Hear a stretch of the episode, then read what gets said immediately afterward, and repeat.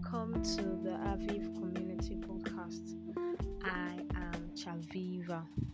So in the last episode, which happens to be the first episode of the Parenting 101 series, myself and Michael talked about parents as parents. We discussed basic roles of parenting, problems associated with parenting. We also preferred solutions to those problems, but basically touched feeding, clothing, shelter, accessibility and availability, as well as the essence of family planning and the likes. If you missed the last episode, I would advise that you take out time to listen to the podcast, as it was insightful and fun. Well, this episode is the bonus episode of the Parenting 101 series. It is tagged C-S-E-A, Stories, Experiences, and Analysis. On this episode, I'll be sharing stories and people's experience. I'll also analyze each of them simultaneously. I'll start with stories, most of which made the headline. Then I'll talk about an experience of a listener that was sent to us, and we'll wrap up today's episode. For the stories, I have three stories here, and the first has to do with a 2-year-old sexually abused by an adult. There is another of a 12-year-old sexually abused by a father, and lastly a 15-year-old freed from murder charges in Lagos. So starting with the 2-year-old who was sexually abused by an adult. Before I published the first episode, a volunteer sent a video of an adult that was raping a 2-year-old girl, and she sent screenshots of posts on Instagram that talked about the video. In the post, the mother woke up and met the man having sex with her 2-year-old daughter, and that night she had the girl beaten to the point that she almost lost an eye. A 2-year-old almost lost an eye. And the mother was like, she was the one always going to the man, even after she had beaten and warned her to stop going to him. So she left her to go or something like that. Like, she left a 2-year-old to make decisions as regards whether or not she should meet an adult. The person also asked her what she did to the man, and she was like, nothing. That it was her daughter's fault, that she was always going to the man and stuff like that. It is really absurd that the woman thinks that a 2-year-old child should understand what it means to be sexually abused, that a 2-year-old child should know that there is a thing such as rape, that a 2-year-old child should know the difference between right and wrong. Like, she has totally forgotten her responsibility as a mother. The worst part is that she is not just blaming the daughter, but also she did nothing to the man who abused her daughter. She even went further to physically abuse her own child to the point of losing an eye. I do not understand how you beat a 2-year-old to the point of losing an eye, except of course if she's not the mother. And regardless of whether or not she is, no human being should be able to beat a child to the extent of losing an eye. Let's to say your own child. What if the girl had died in the process? Would she still blame the girl for being raped or for even dying? Plus, there is this thing about giving excuses for reasons why people abuse others. Rape in this instance, how else do we loud that the only reason for rape is the rapist? Stop all the why did you dress in that manner, why did you walk at that time, what were you doing there, why didn't you stay in your home, and all the other nonsense reason y'all say. Of all those, all those do not even matter. The cause of rape is the rapist. I repeat, the rapist. Even if dressing would be a preventive measure, you have to understand that it changes little or nothing. People who dress Victorian get raped. People who walk in broad daylight get raped. People get raped in their own houses. So what other excuse would you state? Or would you rather say, why didn't you close your door? Please do better than have to make excuses for people's bad behavior and lack of self-control. You have to be disciplined. Understand what consent means. Stop hiding under the cloak of someone else's dress sense. Moreover, this case is even one with a 2-year-old child, probably still on diapers. What excuse is there? How do you warn a 2-year-old child to avoid going to a place so she doesn't get raped? Like, how? I would really love to know how. This is your responsibility to protect and shield her from things and people like that. It is your responsibility to report such persons who try to get close to your child or touch your child in a very, very funny manners. I still have no idea why a mother or anyone would do this. Personally, when I see other persons trying to make adult joke with my cousins, my little cousins, or any kid in my custody, I shun them instantly. Do not joke with them like that. Do not call her your wife. He is not your sugar. Do not even refer to them in such manner, because that's how it starts. From clapping to dancing, it starts exactly like that. By overlooking every minute thing that happens, nothing should be overlooked. Your children should never be blamed for being victims. They are not the reason any of that happened to them. It is your duty to protect and shield them. I honestly have no idea who or how this man is related to the mother of the 2-year-old. Regardless of who he or she is, nobody should be blamed for being a victim. So next story entails a 12-year-old being sexually abused by her father. Parents are supposed to be persons who protect us and shield us from the dangers of the world. What happens when the same persons who should have shielded you happens to be the same persons who take away every innocence in you? You know, the first thing that I thought about when I heard this story was the fact that there is no way the mother would have said that she did not at a certain point notice these traits in the man before getting married to him. I have no idea what people think when they choose to get married to another person. Like, do you just think about yourself and how it benefits you?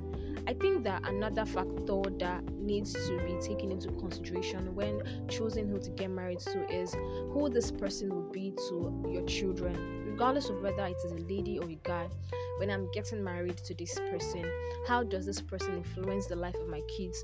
Because obviously you'll be having children. Well, except of course you both choose not to, which is very rare.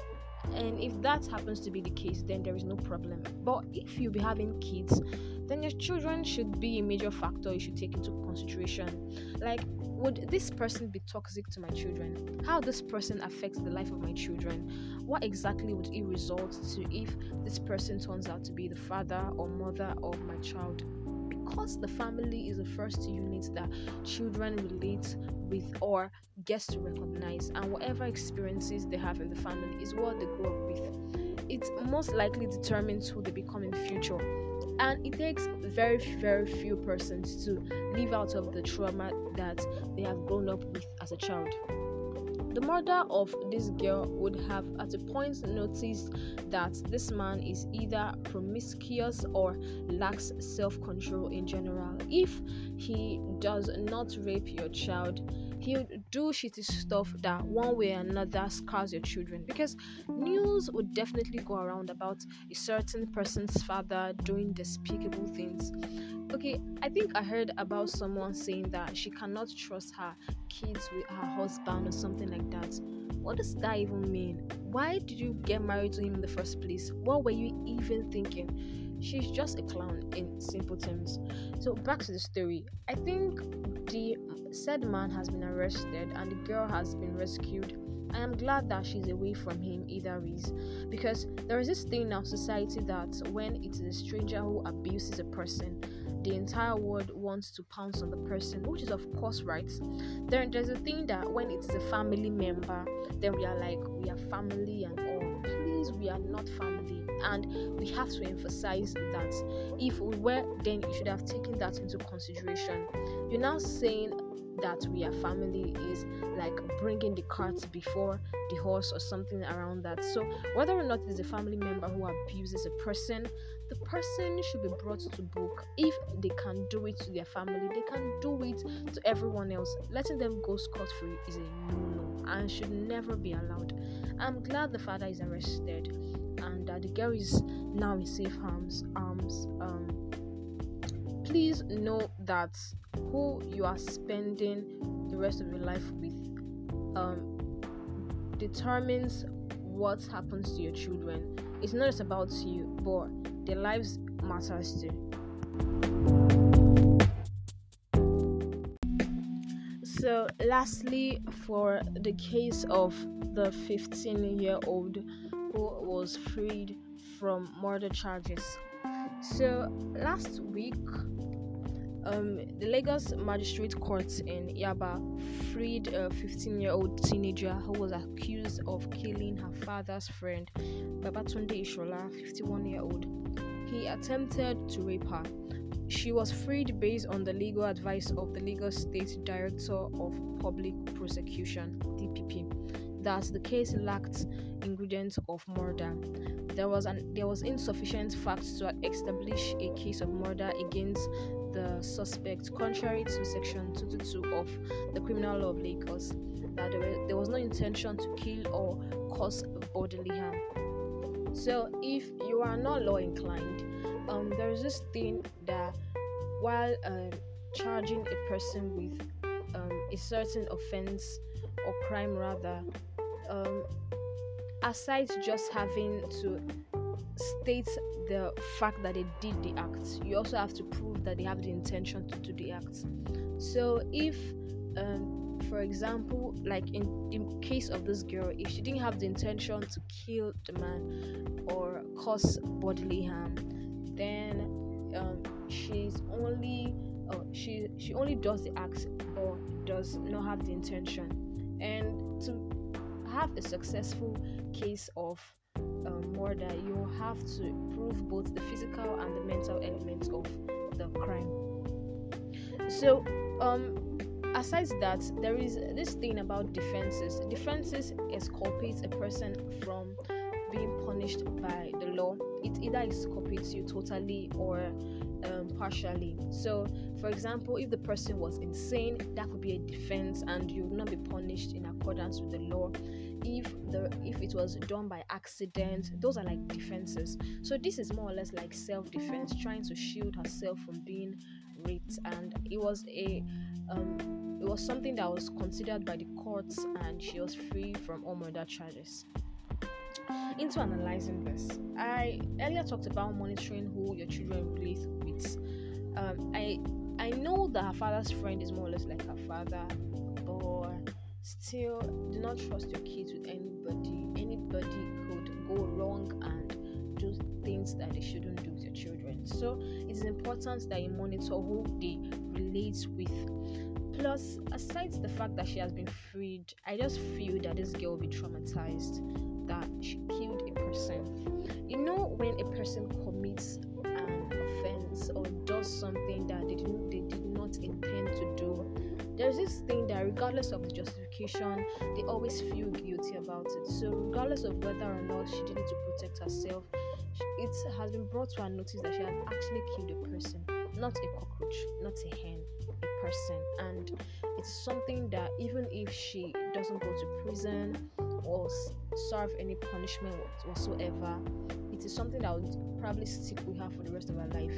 And this is where I come with therapy is so important to help these persons live better lives. Whether or not the person kills a person, anybody who has been abused has to undergo therapy to become better and understand that they have no problem and that it wasn't their fault, but whoever it is that was responsible for their abuse. I am glad that the court ruled in her favor and that everything turned out the way it did. I hope that persons learn lessons from this and know exactly who their children relate with. Because personally, I do not like when persons try to take away my little cousins and play with them elsewhere. Please play with them presence. I want to see how you are playing. I want to be involved. Do not take them to any corner. Do not take them to any room outside of where I am. Do not take them out without my consent. I will definitely suspect you, whether or not you have good intention. I do not care if you are religious or spiritual. Nobody can be trusted. Pastors have raped people. Imams have raped people. Herbalists have raped people. So nobody can be exempted. You just have to be careful and shield and protect your children and help them understand the reason you are doing the things that you do. Do not just be overly protective without making them understand. That is another issue, because people do this thing that you're trying to protect a person and you're not giving them reasons. If you give them reasons, they would appreciate why you are trying to protect them. So I think that is something that people have to take into consideration. So that's that for stories. Now I'll be talking about experiences. So this experience caught my interest. It was sent by a listener, and the person said, shipping children to other places for training. Okay, there is this thing that people or parents do, rather, that they ship their children off to different places.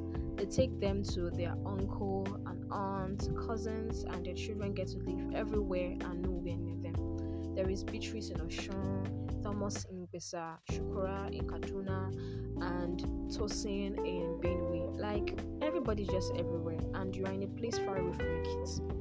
The first thing that came to my mind is the fact that the children would not love themselves as they should. Like, there basically exists no bond whatsoever between them. Say, for example, they come together once in a year or twice, they would see themselves as total strangers, and it is totally mean.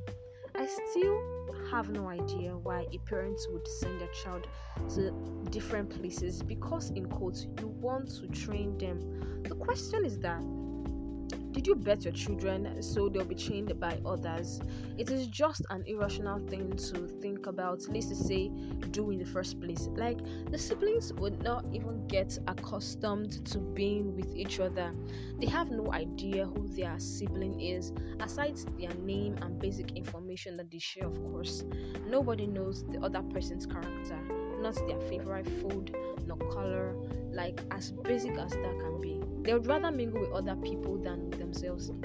So let's set aside the bonding thing. You as a parent, when you finally get the opportunity to live with them, say for 2 weeks or more, you would be extremely shocked at what you discover. Like, even you know nothing about your children.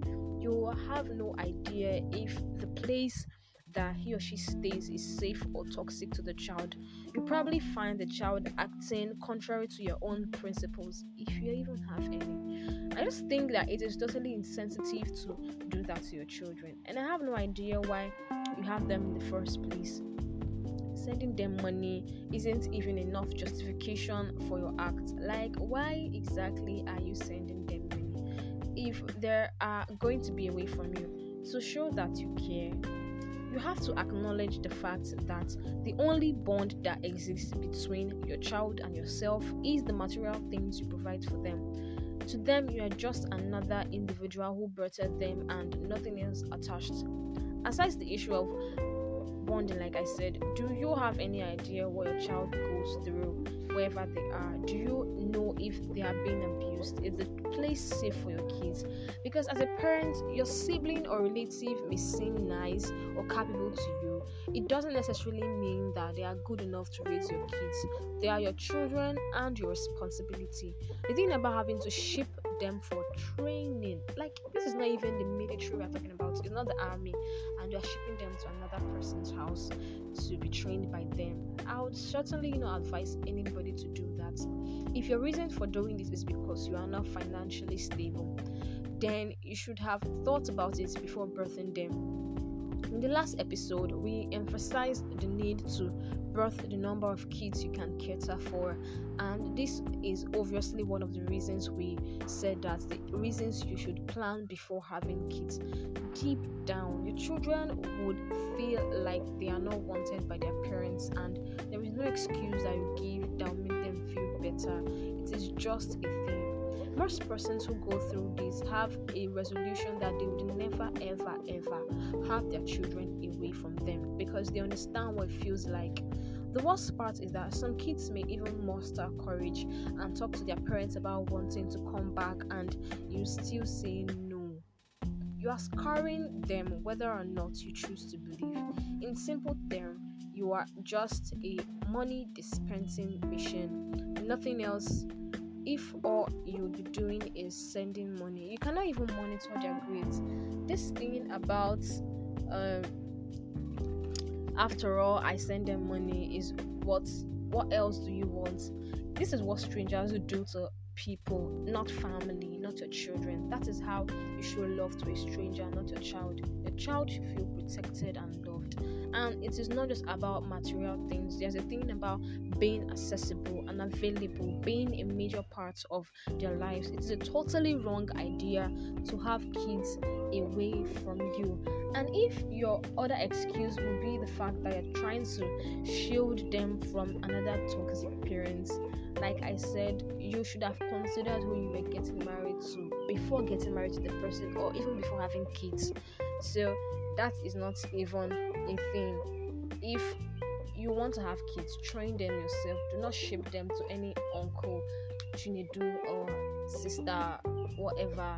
It is a totally wrong idea to have children and distribute them like some commodity.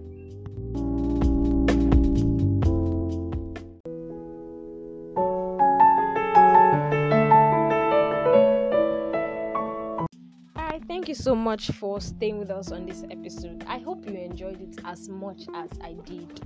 Well, that'll be all for today's episode. So the next episode is going to be the second episode of the Parenting 101 series. It is tagged Parents as Mentors and Teachers.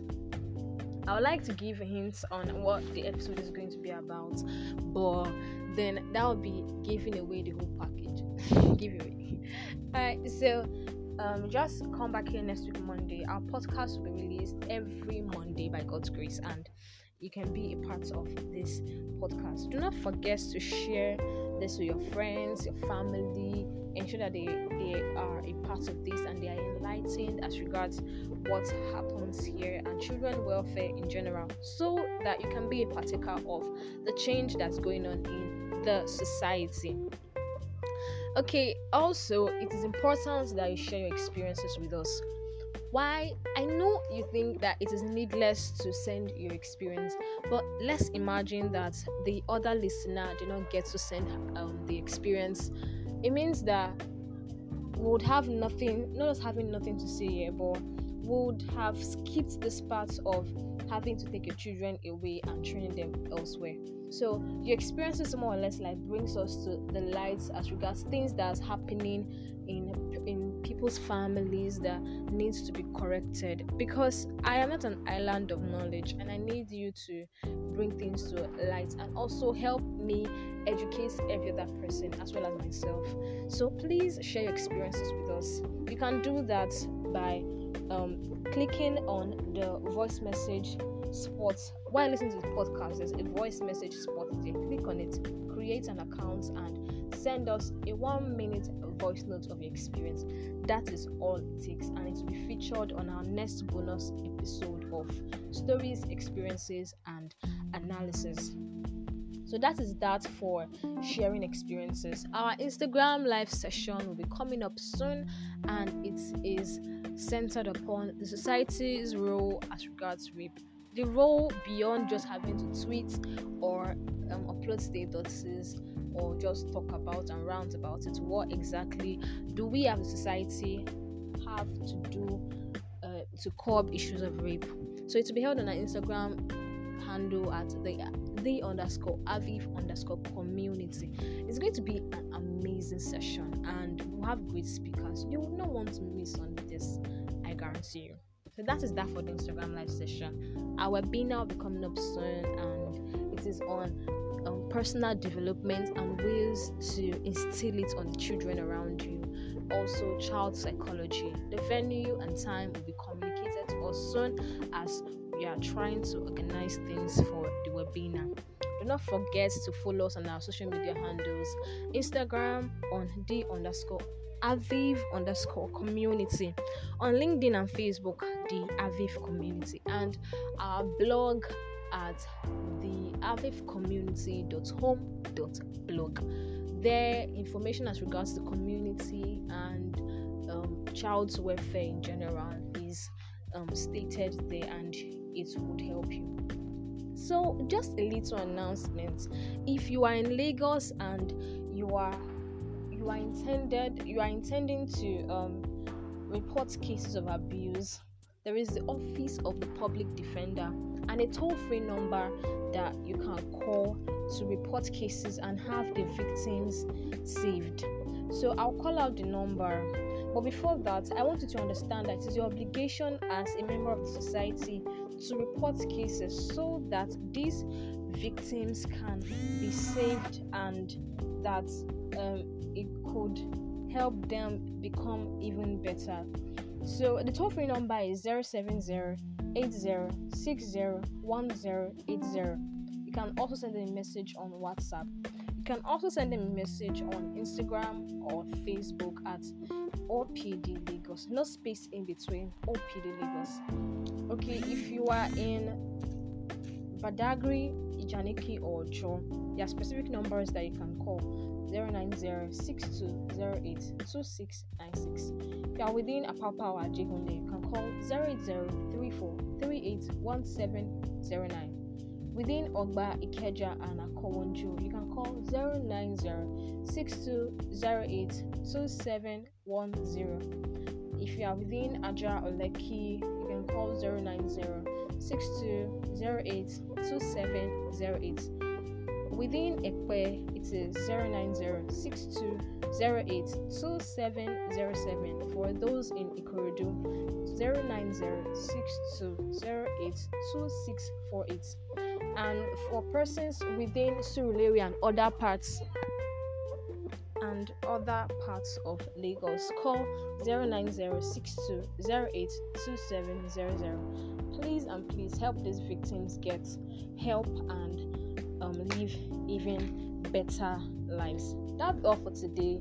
I am so excited to be a part of this and to have educated you as regards things that's happening in the society.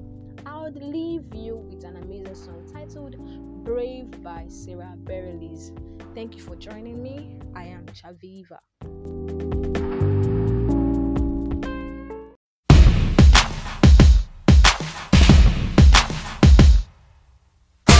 You can be